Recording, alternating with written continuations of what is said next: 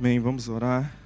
Senhor, graças te damos, ó Pai, pela, pela graça que o Senhor tem derramado sobre essa igreja, sobre nós como povo do Senhor, ó Deus, de sermos, ó Deus, tão bem alimentados todos os domingos, ó Pai. Não, ó Deus, porque tem homens capazes, letrados, experientes, mas porque o Senhor derrama a graça do Senhor sobre as nossas vidas.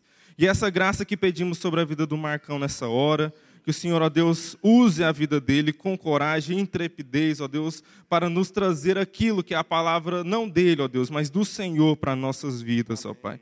Que ele seja usado pela graça do Senhor, ó Deus. E, ó Deus, tenha o coração, ó Deus, acalmado pelo Senhor, e os nossos, ó Pai, sejam preparados, sejam solo fértil, ó Deus. Que sejamos, ó Deus, ouvintes e também praticantes dessa palavra, no nome e para a glória de Jesus.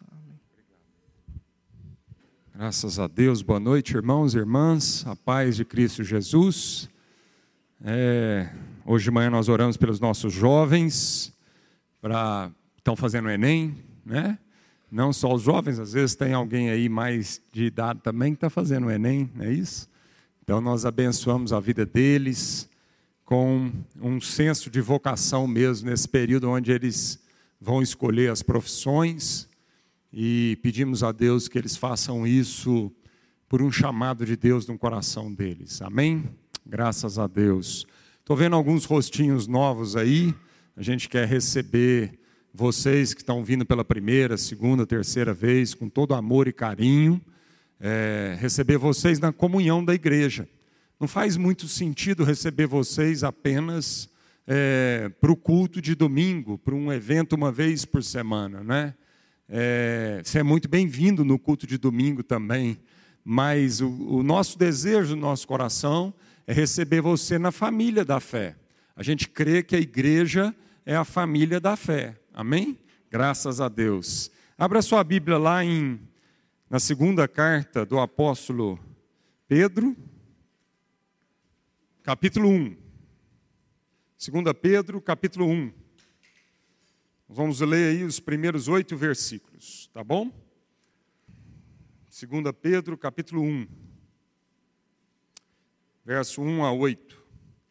Simão Pedro, servo e apóstolo de Jesus Cristo, aos que conosco alcançaram fé igualmente preciosa por meio da justiça do nosso Deus e Salvador Jesus Cristo. Graça e paz vos sejam multiplicadas pelo pleno conhecimento de Deus e de Jesus nosso Senhor. Seu divino poder nos tem dado tudo o que diz respeito à vida e à piedade, pelo pleno conhecimento daquele que nos chamou por sua própria glória e virtude, pelas quais ele nos deu suas preciosas e mais sublimes promessas, para que por meio delas vos torneis participantes da natureza divina, tendo escapado da corrupção que há no mundo por causa da cobiça. Por isso mesmo, empregando todo o vosso esforço, acrescentai à virtude a vossa fé, e o conhecimento à virtude, e o domínio próprio ao conhecimento, e a perseverança ao domínio próprio, e a piedade à perseverança, e a fraternidade à piedade, e o amor à fraternidade. Pois se essas coisas existirem e aumentarem em vós, elas não vos deixarão ociosos nem infrutíferos no pleno conhecimento de nosso Senhor Jesus Cristo. Pai, muito obrigado pela tua palavra. Ela é fonte de sabedoria para todos nós. Ela nos guia, nos ensina, ela revela-nos É, o teu coração, revela-nos a tua vontade. Nessa noite, Senhor, eu oro para que todos nós tenhamos mesmo revelação e iluminação da parte do teu Espírito, para que a gente compreenda essa palavra, para que essa palavra transforme a nossa vida, provoque todo o amadurecimento que ela precisa provocar na nossa vida. Fazemos essa oração em nome do teu Filho Jesus, na certeza de que as misericórdias dele são derramadas sobre nós, de que pelo sacrifício dele na cruz, os nossos pecados são perdoados, Senhor, todos eles. E nós podemos hoje estar aqui, conectados ao Senhor, tendo os nossos pecados perdoados. Amém, Jesus. Graças a Deus. Há, há sempre uma, um dilema, né? Um dos dilemas da nossa vida e uma das dicotomias, assim, ao, ao nos depararmos com a palavra de Deus, ao estudarmos a palavra de Deus, é aquele dilema assim... Pastor, se nós somos salvos pela graça, por que então a gente precisa esforçar? Por que que a gente precisa exercitar? Por que que a gente tem que fazer alguma coisa? Se é tudo pela graça, se não dependeu de nós, né? Por que que a palavra de Deus, em vários momentos, ela fala para a gente da, da importância do esforço, do trabalho, da diligência, né? Por exemplo, a palavra de Deus diz que nós temos que ser como um atleta que em tudo se domina, que é... disciplinado para que ele possa alcançar o objetivo. Então a gente fica sempre entre essas, né, duas coisas, né? E às vezes, às vezes a gente acha que isso é completamente antagônico e que a Bíblia não sabe entrelaçar essas duas coisas, entre a graça, aquilo que Deus fez por nós e nós nunca poderíamos fazer, e aquilo que é a nossa parte. Então há sempre isso, né? Qual é a parte de Deus? Qual é a minha parte? Até onde vai a parte de Deus? E quando começa a minha parte na jornada da vida, no dia a dia, naquilo que eu preciso fazer, naquilo que eu preciso desenvolver. E eu escolhi esses oito versículos aqui de Primeira Pedro porque eu acho que há uma sequência maravilhosa nesse texto aqui, que eu gostaria de meditar um pouco mais com vocês. E gostaria que esses oito versículos aqui pudessem colocar em ordem essa sequência da vida. Talvez se eu pudesse dar um, uma, um, uma, um título para essa mensagem, né? Não é fácil a gente dar títulos para nossas, para as mensagens, né? Mas talvez se eu pudesse dar um título para essa mensagem, eu daria a sequência da vida. Porque se a gente entender essa sequência e respeitar essa sequência aqui, e obedecer isso, e nos acondicionarmos a essa sequência, nós vamos viver a vida na plenitude daquilo que Deus quer para nós. Por isso mesmo que o versículo oito diz, olha, se essas coisas existirem e aumentarem entre vós, é, elas não vos deixarão ociosos nem infrutíferos no pleno conhecimento do nosso Senhor Jesus Cristo. Amém? Que coisas são essas? É isso que eu queria meditar. Então, se a Bíblia está dizendo, olha, se essas coisas estiverem em vocês e vocês estiverem aumentando essas coisas, elas não deixarão vocês ociosos, nem infrutíferos, na, no pleno conhecimento de Jesus, na vida que Jesus tem para vocês. Tá bom? Vamos lá? Vamos meditar? Então, eu gostaria de dividir em duas partes esses oito, oito versículos. Os primeiros quatro versículos diz respeito àquilo que Deus tem que fazer.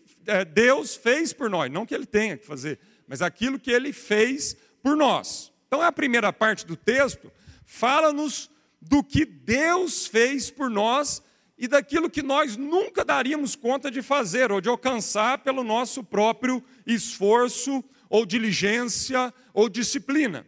A segunda parte do, do texto, que é do versículo cinco ao versículo oito, fala do que nós devemos fazer em resposta ao conhecimento daquilo que Deus fez por nós. Amém? Então vamos ler novamente os primeiros quatro versículos. Eu vou ler agora na, na N V I.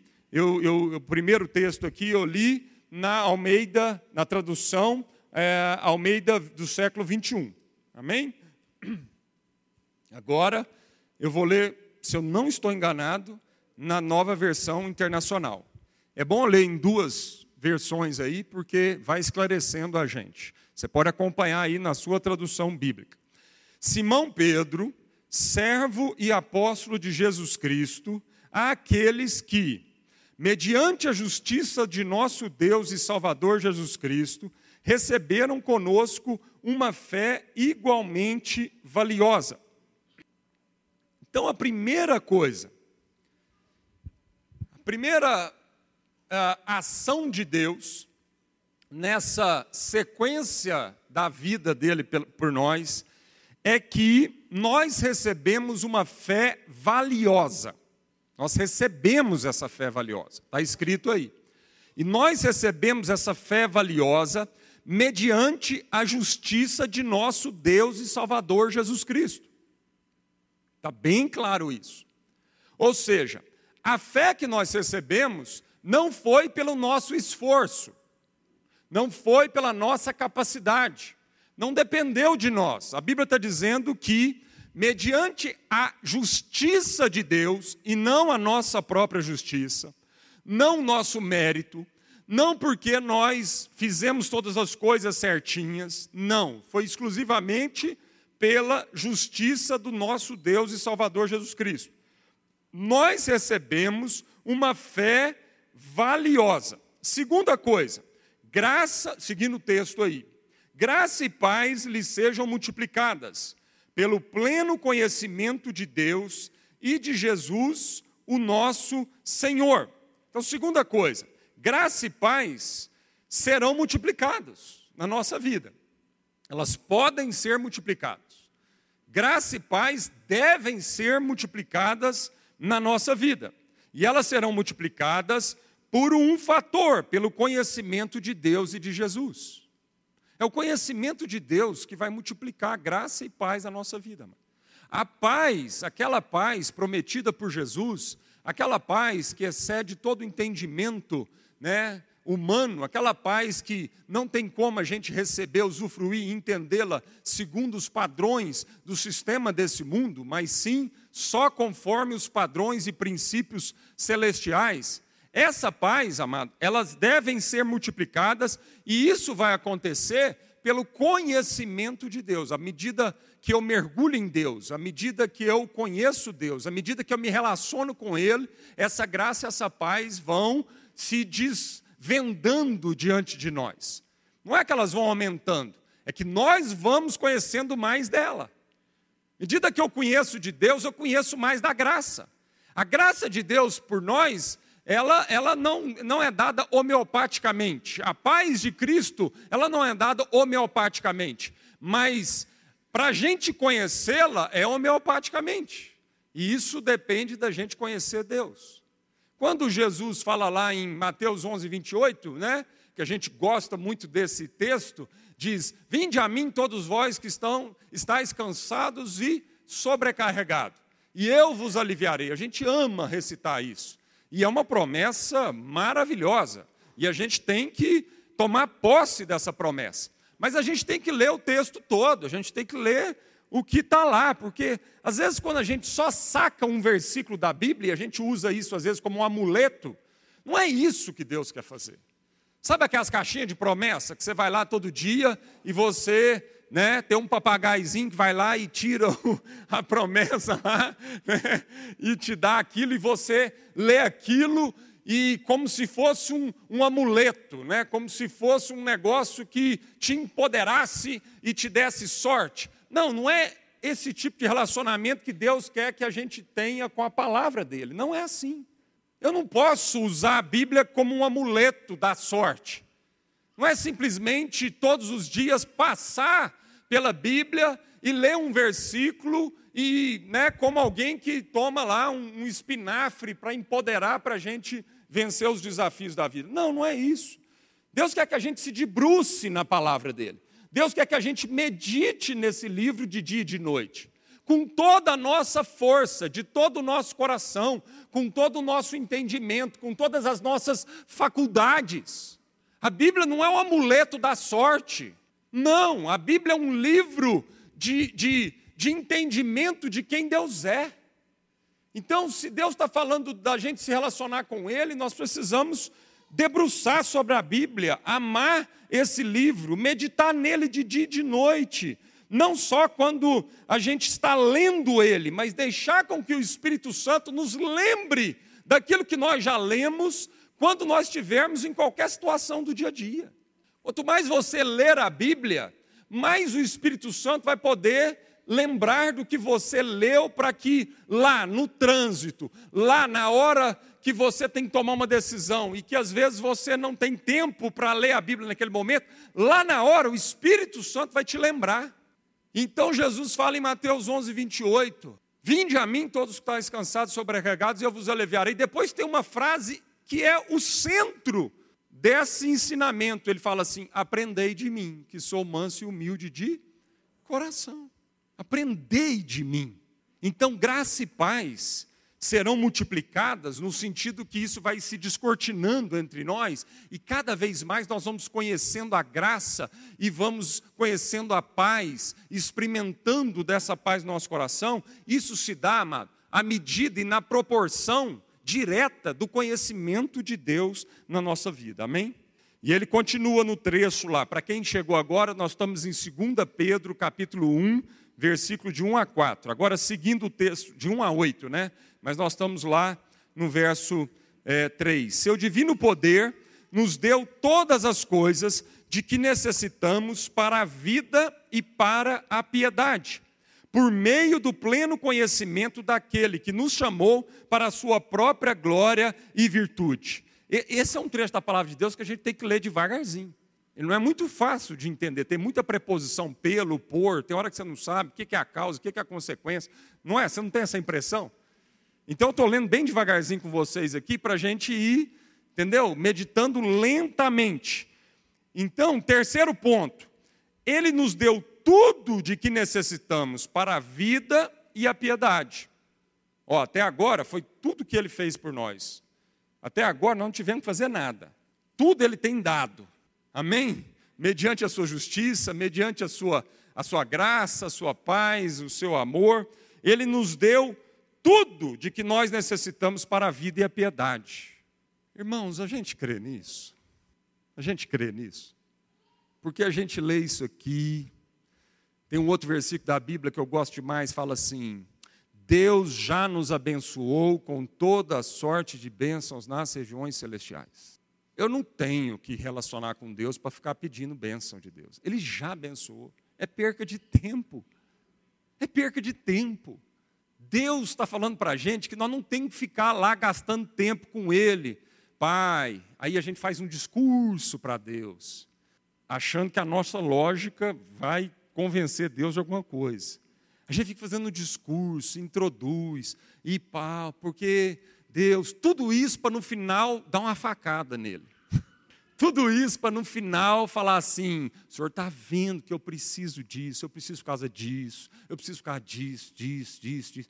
E aí, amado, muito da nossa relação com Deus fica muito pequeno, fica muito miserável, fica muito restrita a essa coisa de, né, esfregar a lâmpada para vir o gênio satisfazer um desejo do nosso coração. Não, amado.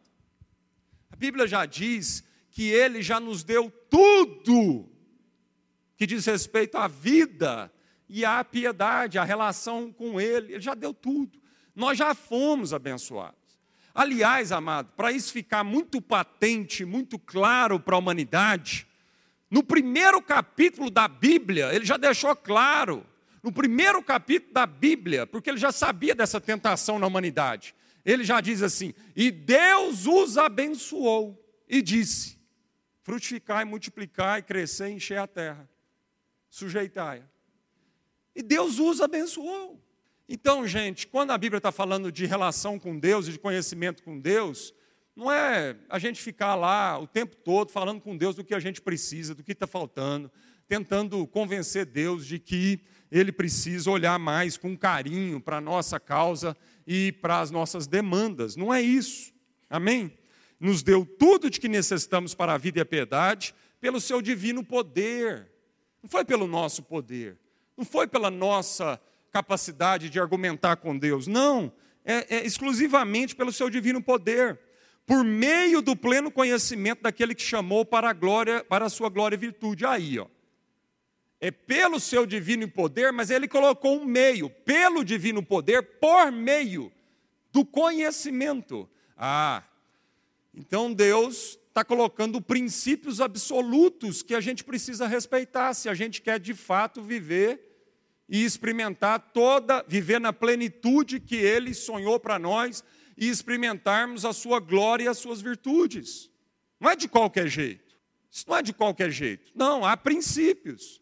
Ele está dizendo: olha, eu já abençoei vocês com tudo o que vocês precisam para ter uma vida plena, gloriosa, para ter uma vida cheia abundante, pelo meu divino poder. Agora é o seguinte, a forma disso acontecer, como que isso se dará? Como que nós vamos viver essa vida? Por meio do conhecimento de Deus. Amém, querido? Então, Ele já nos deu pelo seu poder, mas há uma maneira da gente viver essa realidade. E a maneira que Deus criou é por meio do conhecimento de Deus e do conhecimento de Jesus. Amém? Aí vamos seguir lá no texto. Por intermédio destas, destas o quê? Porque a gente já falou de tanta coisa aqui que a gente fica meio perdido, né? Por intermédio destas, destas o quê? Da glória e da virtude, que ele acabou de falar aí. Por intermédio da glória e das virtudes de Deus, Ele nos deu as suas grandiosas e preciosas promessas, para que por elas vocês se tornassem participantes da natureza divina e fugissem da corrupção que há no mundo causado pela cobiça. O que é que Deus quer? O que é que Deus quer, mano? Empoderar somente a gente? Deus quer só agir externamente, limpando o nosso caminho, tirando os problemas, tirando as dificuldades, pagando as nossas contas, consertando os nossos equívocos, as nossas borradas? Será que é só isso? Será que esse é o objetivo de Deus para a nossa vida? Não é, irmãos. É muito mais além do que isso. É muito mais glorioso do que isso. É muito mais profundo do que isso. A vontade de Deus é nos fazer participantes da sua própria natureza. Todo o trabalho de Deus em Cristo Jesus foi o que, amado? Nos tornar participantes da sua própria natureza, porque Deus sabe que Ele pode mudar tudo à nossa volta, nos colocar num ambiente perfeito, porque, na verdade, Ele já fez isso. E Ele sabe que, ainda assim, nós, não vamos, nós vamos viver ainda muito aquém.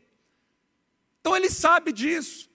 Ele sabe que o, o segredo não está nas, nas circunstâncias favoráveis ou desfavoráveis externas, mas o segredo está numa mudança profunda e interna do nosso coração, da nossa essência, da nossa identidade, da nossa natureza.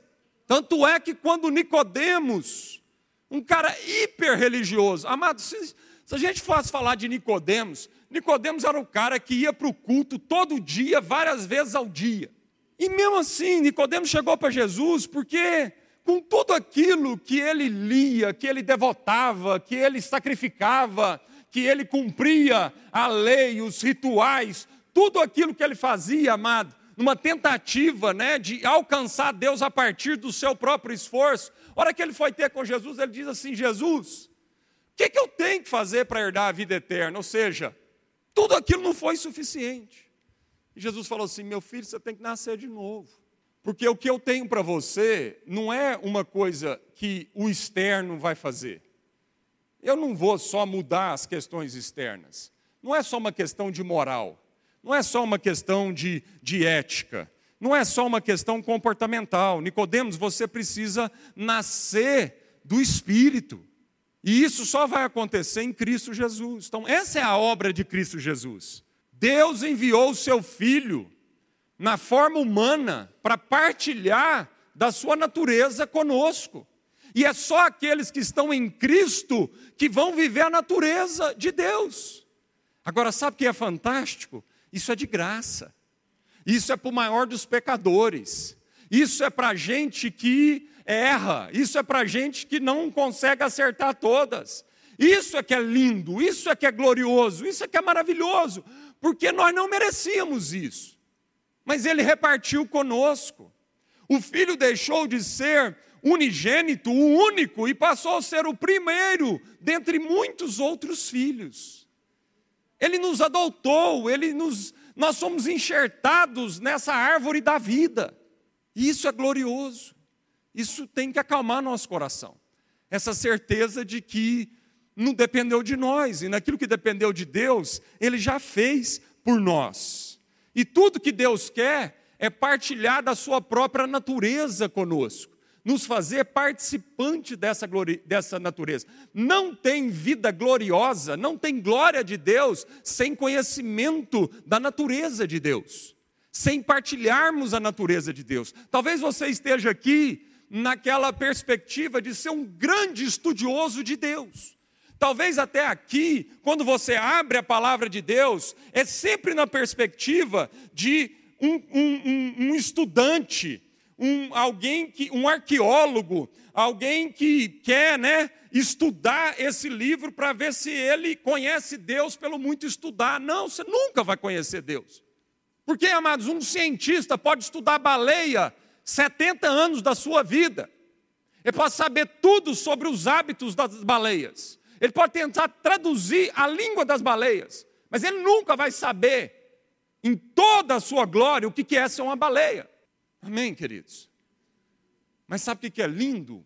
Uma pessoa analfabeta pode conhecer Deus mais do que o maior cientista de toda a humanidade, porque ela pode entregar sua vida para Jesus e ela pode conhecer Jesus aqui dentro, no seu coração. Uma luz que ilumina sua mente, que traz sentido à vida e coloca em ordem as coisas que estão em desordem, mas um amor e um perdão e uma misericórdia que consola, conforta o seu coração e que razão não explica esse tipo de conforto. Que lógica humana e dinheiro nenhum no mundo é capaz de dar essa paz, esse senso de pertencimento, esse acolhimento. Isso é só aquele que conhece a Jesus.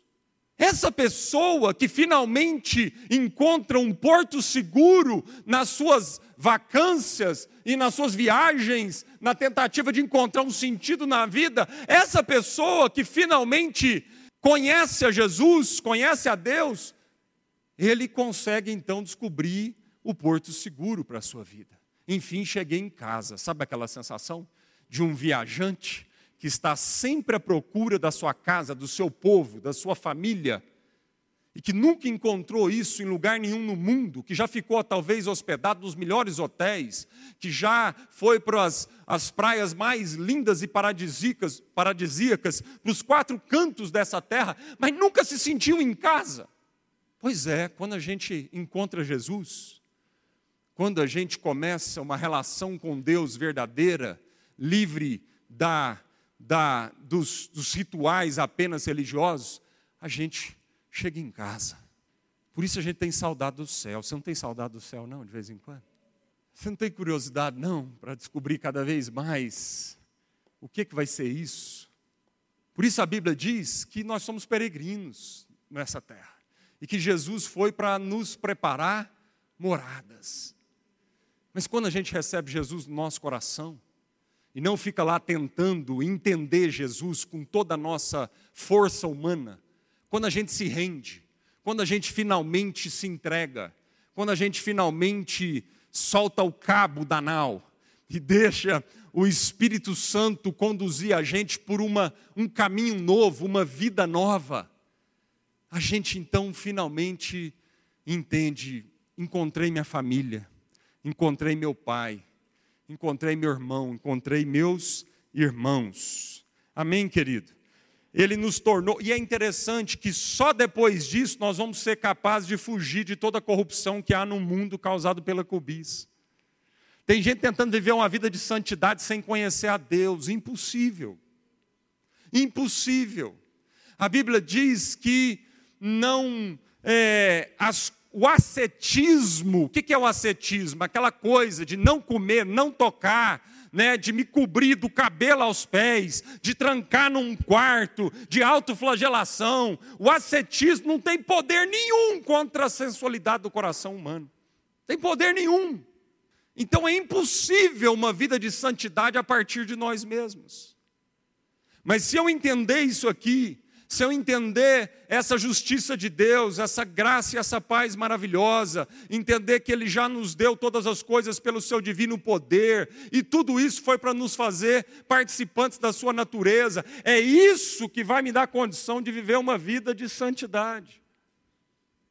Sem conhecer a Deus, sem entregar a sua vida para Jesus, sem crescer no conhecimento dele, na relação pessoal com, dele, com ele, é impossível a gente ficar livre das, das corrupções que há no mundo, da cobiça e de toda a inveja e de toda a malignidade que há no mundo, em nome de Jesus. Então, Pedro está dizendo aqui, nesses versículos, a respeito da natureza e do caráter da vida, da vida cristã. Qual que é o objetivo dessa vida? Qual que é a natureza dessa vida? Em que consiste a vida essencial do cristão? Por que causa ele deve lutar? Você não se faz essa pergunta, não, constantemente?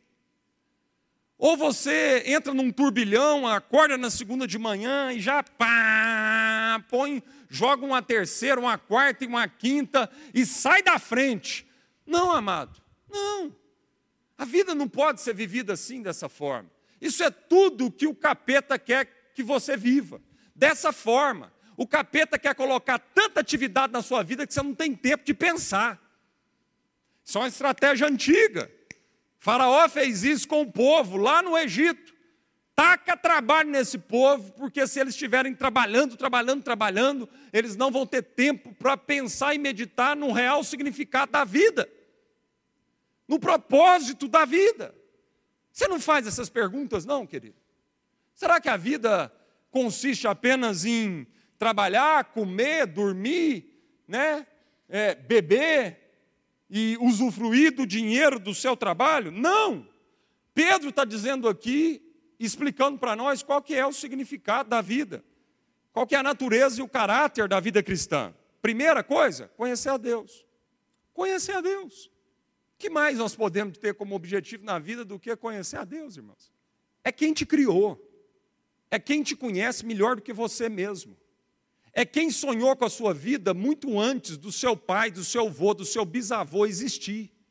É quem sonhou com cada célula do seu organismo, cada jeito do seu cabelo, da sua sobrancelha, das suas fisionomias, sua altura ele já sabia, seu peso ele já sabia, sua personalidade ele já conhecia, e conhecia antes dos seus antepassados. Então quem é esse Deus?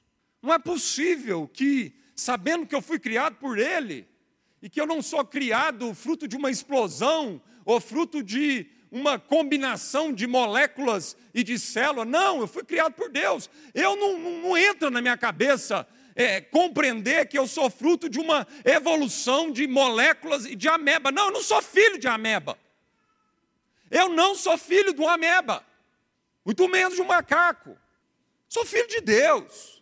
E se você crê que você é filho de Deus, o que que é mais importante do que se relacionar com ele e conhecê-lo? Tudo na sua vida deveria gerar em torno disso. E nós estamos trocando essa relação com Deus, gloriosa, maravilhosa. Nós estamos trocando isso, amado, por Facebook, Instagram, por novela da Globo, por tantas coisas que concorrem com meditar na palavra de Deus e orar e conversar com Deus. A essência, o caráter, a natureza da vida cristã é conhecer a Deus. Não é ter alguma experiência com Deus. Não é me tornar melhor do que eu era. Não, se você está achando que a essência da sua vida cristã é se tornar melhor do que você era, não, não é isso. O conhecer a Deus vai fazer você se tornar melhor do que você era. Mas isso como uma consequência de conhecer a Deus. Não é sustentar alguns conceitos filosóficos, bonitos e profundos da vida, do mundo, da sociedade e de várias outras questões. O objetivo supremo do cristão é conhecer a Deus. E Jesus deixa isso muito claro na sua oração em João capítulo dezessete, versículo três, quando ele diz, olha, a vida eterna consiste nisso. A vida eterna consiste em conhecer a Deus como o único Deus verdadeiro e a Jesus Cristo a quem Ele enviou. Quer saber então qual é a essência da vida, mano? A vida consiste em conhecer a Deus, o único Deus verdadeiro e a Jesus Cristo a quem Ele enviou. E Paulo escrevendo aos Colossenses, no capítulo um, no verso nove e dez, diz assim, Por esta razão, desde o dia em que o, o, o ouvimos, não deixamos de orar por vocês e de pedir que seja... Olha aqui, Paulo está fazendo uma oração. Então ele está dizendo assim, por essa razão, desde o dia em que ouvi a respeito de vocês, eu não deixei de orar por vocês, pelos colossenses, e de pedir. Qual que era o cerne da oração do apóstolo Paulo? Pedir a Deus para que vocês sejam cheios do pleno conhecimento da vontade de Deus, com toda a sabedoria e entendimento espiritual. Então a oração de Paulo era para que eles sejam, fossem cheios do pleno conhecimento da vontade de Deus, com toda a sabedoria e entendimento espiritual. E isso tudo, e isso para que vocês vivam de uma maneira digna do Senhor e em tudo possam agradá-lo, frutificando em toda boa obra, crescendo no conhecimento de Deus. Então Paulo está dizendo, eu oro para que vocês sejam plenos do conhecimento de Deus, da vontade de Deus, com toda a sabedoria e entendimento espiritual. Para quê? Para que vocês vivam de uma maneira digna do Senhor e em tudo possam agradá-lo, frutificando em toda boa obra, crescendo no conhecimento de Deus. Então essa é a vontade. Amém? Portanto, a vida consiste em conhecer a Deus. Você conhece a Deus? Você conhece a Deus? Quando você ora, você ora com a parede, com um teto? Você ora com uma força misteriosa? Ou você ora e conversa com seu pai? É com seu pai que você conversa. É uma conversa franca, honesta. É uma conversa gostosa. Quando você ora com seu pai, você fala, fala, fala e sai correndo na hora mais preciosa, que você tinha que calar para ele começar a falar com você. Pastor, a verdade é que eu não estou conseguindo nem orar. A verdade é que as minhas orações não passam do teto, é um trem mecânico. Eu oro lá antes de comer, eu oro quando eu vou dormir, aquela oração de um minuto. Obrigado, Deus, pelo teu amor, pela tua graça, pela tua misericórdia. E eu não avanço mais, eu não consigo passar disso.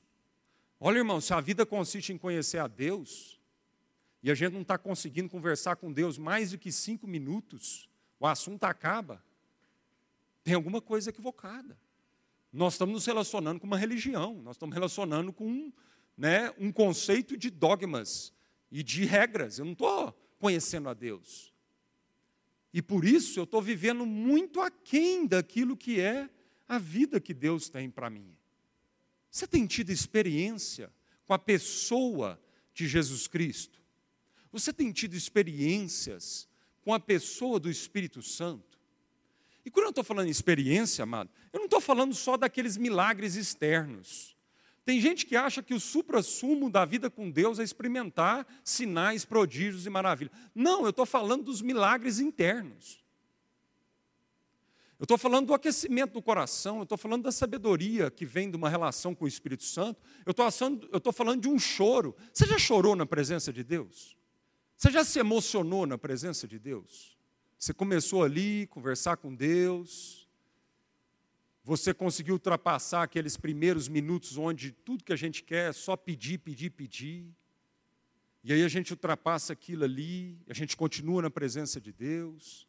A gente aquieta a nossa alma, abre a palavra de Deus.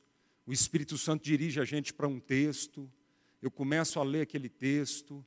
Louvor começa a despontar no meu coração. Eu não estou falando de música apenas.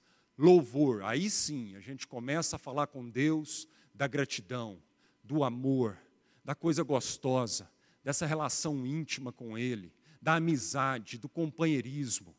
Começamos a falar com Ele daquilo que é a vida. E isso vai fluindo dentro de nós, isso vai florescendo. E uma, uma paz que excede todo o entendimento toma o nosso coração naquele momento. E Deus fala profundamente ao nosso coração. É disso que a Bíblia está falando. É isso que você vive com Deus. Porque Pedro está falando que a vida vem é por isso. E uma vez conhecendo a Deus, Pedro fala de uma segunda É, sentido na vida, que é conhecer a Deus e nos tornar semelhante a Ele. Então, o sentido da vida está em conhecer a Deus e cada vez mais nos tornarmos semelhantes a Ele. Amém, queridos? Quem é o cristão? Seria alguém que nasceu em uma família cristã? O cristão é alguém que nasceu numa sociedade cristianizada? O cristão é alguém que simplesmente foi batizado quando criança? Seria alguém que procura ter uma vida virtuosa, alguém que tem ideias filantrópicas e alguém que se empenha em elevar o estado da humanidade ou melhorar as condições dela? Não. Tudo isso faz parte de uma vida cristã, mas eu não posso definir um cristão somente a partir dessas coisas. Não, segundo o que Pedro diz aqui, o cristão é alguém que participa da natureza divina. Ele é alguém em quem estão presentes, essencialmente, os traços e as características do próprio Deus. O cristão é alguém semelhante a Cristo. O cristão é, é Cristo. É alguém que é um só, uma só carne com Ele. É alguém que é um só espírito com Ele. Amém, queridos? Então, antes do homem ser chamado para fazer algo, é patente nesses quatro primeiros versículos aqui, que é preciso a gente receber algo de graça e nos abrirmos para isso que Deus quer derramar no nosso coração, com um coração humilde, grato, reconhecendo que isso vem de Deus. Amém? Então, a primeira parte é isso, é isso que Deus fez por nós. E agora, com a consciência disso que Deus fez por mim, e de todas essas dádivas que Deus me deu, agora sim nós podemos ler os próximos quatro versículos. E essa é a ordem. Porque se eu inverter essa ordem, é do capeta. E, aliás, é tudo aquilo que o Satanás tenta fazer com a gente o tempo todo. Ele começa pelo versículo oito e vai parar lá no versículo um. Você quer saber como é que Satanás tenta a nossa vida? E como é que Satanás pensa? Você lê esse texto do versículo oito para o versículo um. Ele só inverteu a ordem. Ele continua usando as mesmas, as mesmas nomenclaturas. Satanás, amado, é astuto. Ele não vem tentar a gente falando de prostituição, de ganância, de egoísmo, de vaidade. Não! Ele tenta a gente falando de fé, falando de virtude, falando de domínio próprio, falando de paciência, falando de piedade. Ele tenta a gente falando sobre todas essas coisas, só que ele inverte essa ordem. Por isso, Pedro foi de uma iluminação do Espírito Santo para escrever esses oito primeiros versículos aqui dessa segunda carta, fenomenal. Não podia ser dele, tinha que ser algo inspirado pelo Espírito Santo. Porque cada coisa aqui está na sua ordem. E depois você continua meditando nessa ordem. Porque essa ordem vai te ajudar demais. E não deixar você infrutífero, nem ocioso. Mas fazer, levar você a viver tudo aquilo que Deus tem para a sua vida. Vamos ler os próximos quatro versículos na ordem? Versículo cinco. Por isso mesmo... Pronto, por isso mesmo o quê? Por isso mesmo, os primeiros quatro versículos naquela ordem. Amém? Por isso mesmo, empenhem-se, esforcem-se, diligentemente. Pronto, agora é a hora de falar de esforço, agora é a hora de falar de trabalho, agora diz respeito a nós. Agora é a resposta na nossa vida diante de tamanha graça e de justiça de Deus que alcançou, diante de tamanho poder, de tamanho dádiva e presente que eu recebi de Deus. Nem por isso Deus está dizendo que eu tenho que ficar de braço cruzado, deitado numa cama, esperando a morte chegar. Não, pelo contrário, quanto mais consciência eu tenho da graça, dessa justiça, desse presente que foi me dado, mais eu vou querer trabalhar e trabalhar muito, e mais eu vou querer frutificar, mas agora com a motivação correta. Então, por isso tudo, empenhem-se para acrescentar à sua fé a virtude. A virtude, o conhecimento, conhecimento, o domínio próprio. Acrescente ao domínio próprio a perseverança. Acrescente à perseverança a piedade, a piedade a fraternidade, a fraternidade o amor. E aí, a palavra que Pedro está usando aqui no original, para esse acrescentar, era uma palavra que só aparece essa vez aqui no, no Novo Testamento. E era uma palavra que significava o seguinte, é uma palavra grega, no original grego, que significava o seguinte, nos teatros lá, nos espetáculos gregos, né? ah, nos, nos teatros gregos, você tinha lá os atores e tinha o coro. E a palavra aqui era de alguém que tinha condição financeira de pagar o coro, para que o coro acrescentasse e tornasse aquela peça completa. Então era alguém que iria participar daquele, daquele objetivo, daquela peça, mesmo que fosse nos bastidores. Então, é, a palavra significa fornecer. Então Pedro está dizendo assim, forneça a sua fé virtude, acrescente a ela virtude. Some a sua fé agora, virtude. E aí, ele vai falar aqui de dois, quatro, sete características, né? A primeira, e, e, e ele, ele separa isso aqui, então, em três blocos. As primeiras duas são características da fé, do caráter da fé. As outras duas são disposições interiores. E as outras três falam do objetivo final, que são as nossas relações.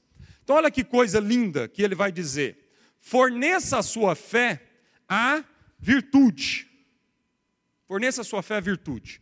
Então, virtude aqui não é uma característica do caráter, porque tudo aqui que ele vai falar é uma virtude. Então, se ele está falando essa palavra virtude aqui, não é só uma característica do caráter, mas sim um poder moral, uma atividade, um vigor da alma. Então, Pedro está dizendo que a sua fé seja uma fé viva. A sua fé precisa ser uma fé ativa. A sua fé tem que ser uma fé vigorosa. A sua fé tem que ser uma fé musculosa. Ela tem que ser uma fé operosa. Amém, irmãos? Então, o Pedro está dizendo, não basta ter fé, você tem que acrescentar à sua fé virtude. Ela tem que ser operosa, ela tem que ser musculosa. Você precisa exercitar a sua fé. Acrescente à sua fé a operosidade dessa fé na prática, no dia a dia. O espírito da fé é crer, por isso falei. O espírito da fé não é só crer. O espírito da fé é crer e, então, agir em consequência daquilo que eu creio. Tá? E aí ele diz assim, mas não é só fé e virtude. Essa virtude, essa operosidade da fé, tem que ser acrescentada de conhecimento, de ciência, de sabedoria, de discernimento. Amém, queridos? Mesmo tendo fé, virtude, tem que ser acrescentado a essa virtude agora a sabedoria. Então, a fé tinha que ser ativa, mas não podia cair em um ativismo desenfreado, sem sentido. Então, Deus não nos chamou para ter uma fé operosa e isso ser apenas um ativismo. Não, a atividade da nossa fé, as ações da nossa fé, tem que ser governada por entendimento, ela tem que ser governada por discernimento espiritual, ela tem que ser governada por uma iluminação, não é uma energia sem controle, é virtude iluminada. E Pedro sabia muito bem do que era isso, né? Porque durante um bom momento da vida dele, ele era o cara que saía feito um cavalo bravo, sem nenhum discernimento e sem nenhum entendimento. Então ele está dizendo, olha, acrescenta a virtude à fé, mas também essa virtude não é desenfreada, essa virtude não é com falta de iluminação e discernimento. Amém? Aí o próximo, ele diz assim, nessas três coisas, fé, virtude e sabedoria, e ciência e conhecimento, você agora vai ter que ter domínio próprio. Então, fé, virtude e conhecimento não exime a nossa carne de dar os gritos dela. A nossa carne vai guerrear. Você pode ter fé, essa fé seja operosa, você pode ter discernimento espiritual, você vai ter que confrontar a sua própria carne. Porque mesmo com fé, e essa fé operosa, e mesmo com discernimento espiritual, isso não quer dizer que a sua carne vai ser fácil de ser controlada. Então, Pedro está dizendo, acrescente domínio próprio nesse pacote todo. Amém? O domínio próprio não é só o entendimento. Isso aqui é algo cumulativo. Amém? Ele está acumulando isso. Então, a crescente domínio próprio.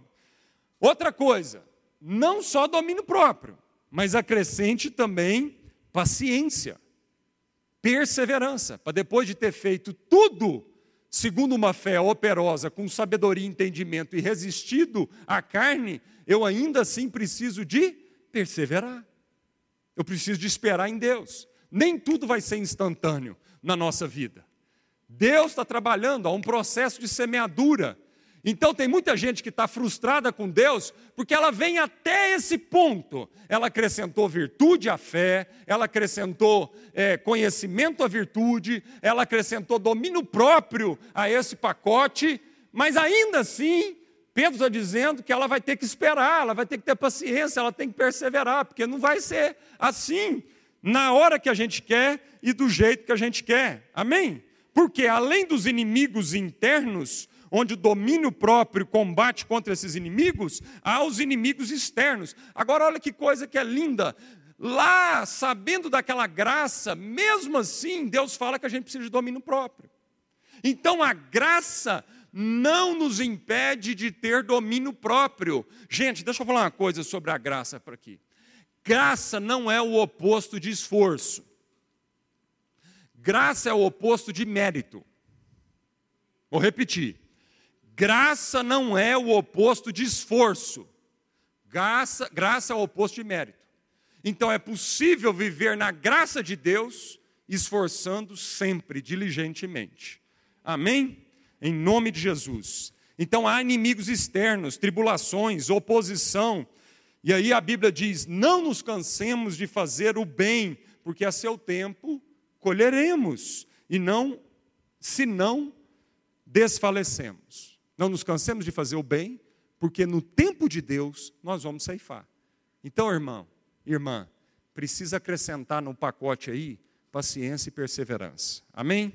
E aí, então, por fim, agora, tudo isso desemboca nas últimas três virtudes que falam das nossas relações. Então, ele diz, acrescente a paciência, piedade.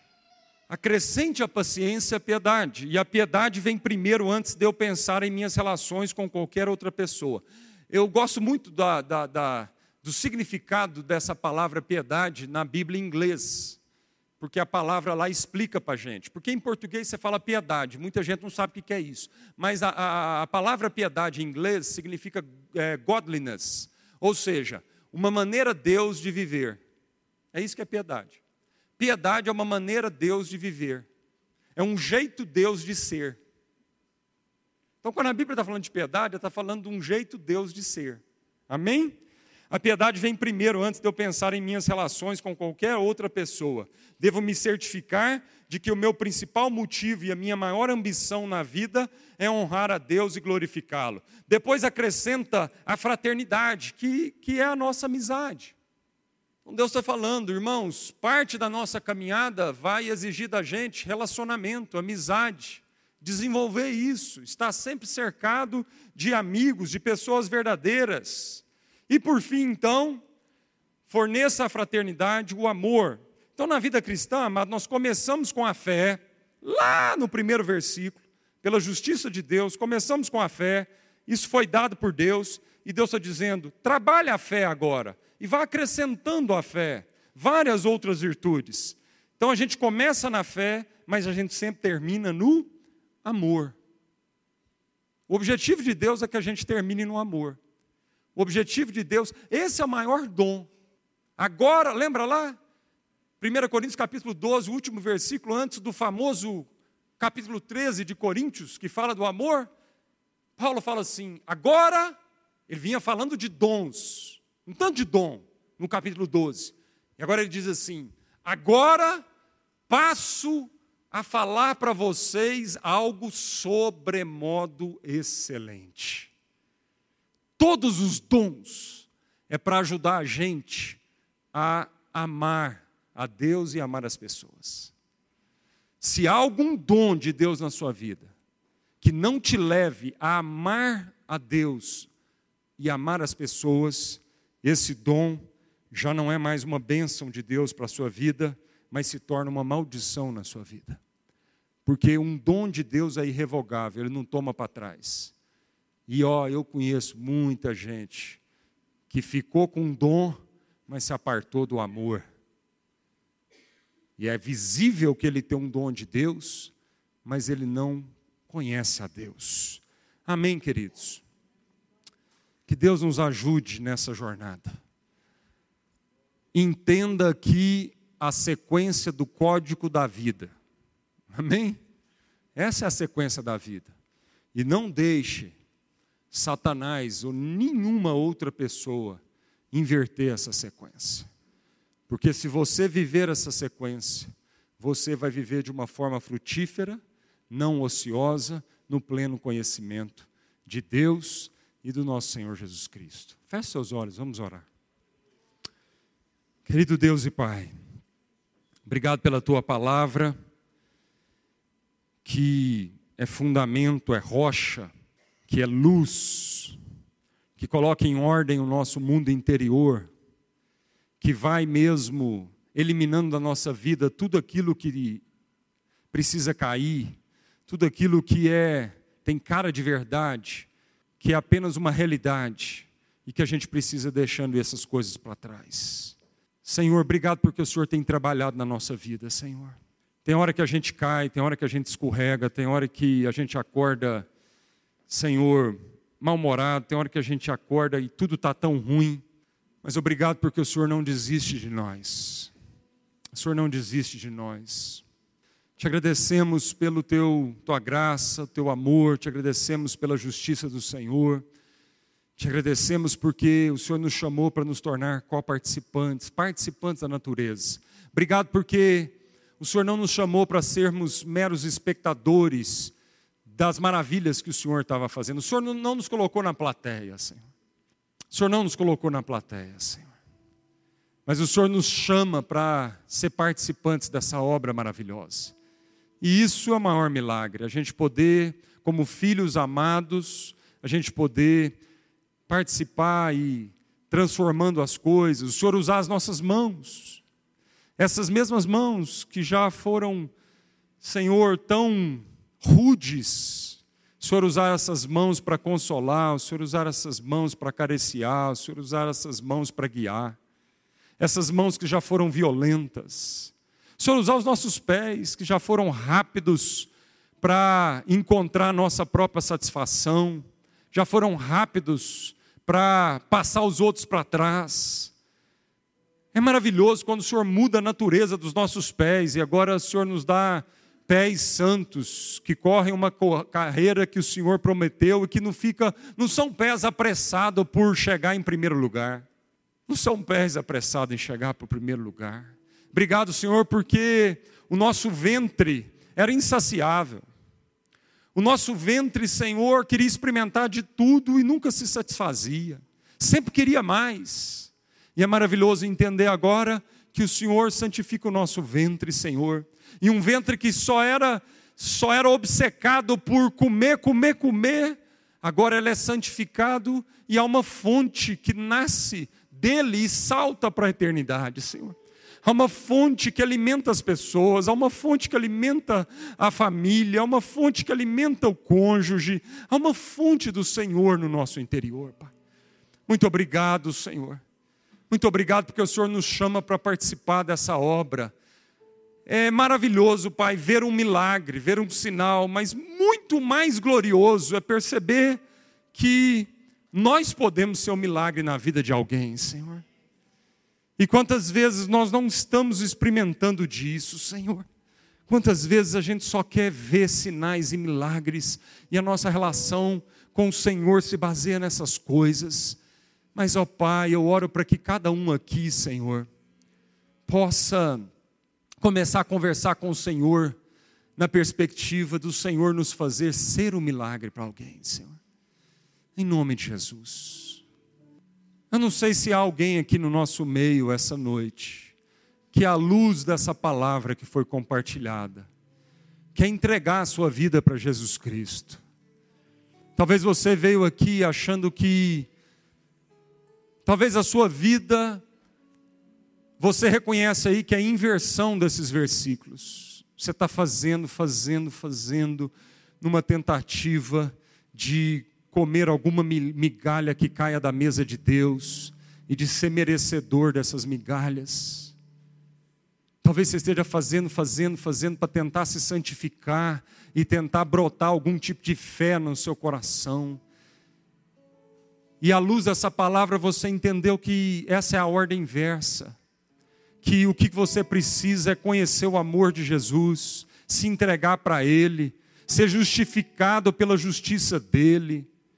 O que você precisa é receber de graça, o que você precisa é desistir das suas ansiedades e se entregar à paz de Cristo Jesus.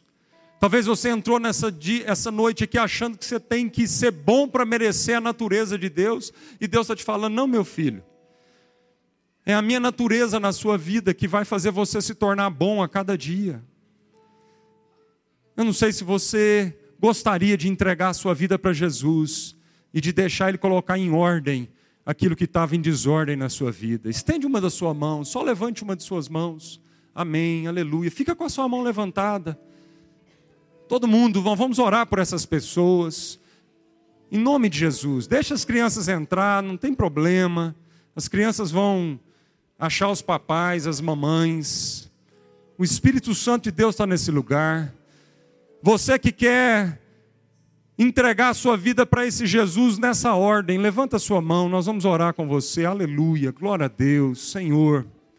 Senhor, em nome de Jesus, receba essas mãos, receba essas pessoas, receba agora essas vidas na Tua presença, Senhor. Aliás, o Senhor já recebeu. Na verdade, o que nós oramos agora não é para o Senhor receber, nós oramos agora para que eles possam Te conhecer, é para que eles possam Te receber no coração deles, em nome de Jesus, ó Pai. Que eles experimentem da natureza do Senhor, que eles experimentem de uma nova vida com o Senhor, em nome de Jesus. Pode abaixar sua mão, nós vamos entregar o pão agora, e à medida que você vai pegando o pão, que representa o corpo de Cristo, à luz dessa palavra, você então vai compartilhar com o seu irmão, com toda alegria, toda alegria, amém, amado? Acrescentando aí fraternidade, amor, à sua relação com o seu irmão. Pegue o pão, saia do seu lugar, ore com alguém, compartilhe o pão com alguém, dê um abraço a alguém, em nome de Jesus.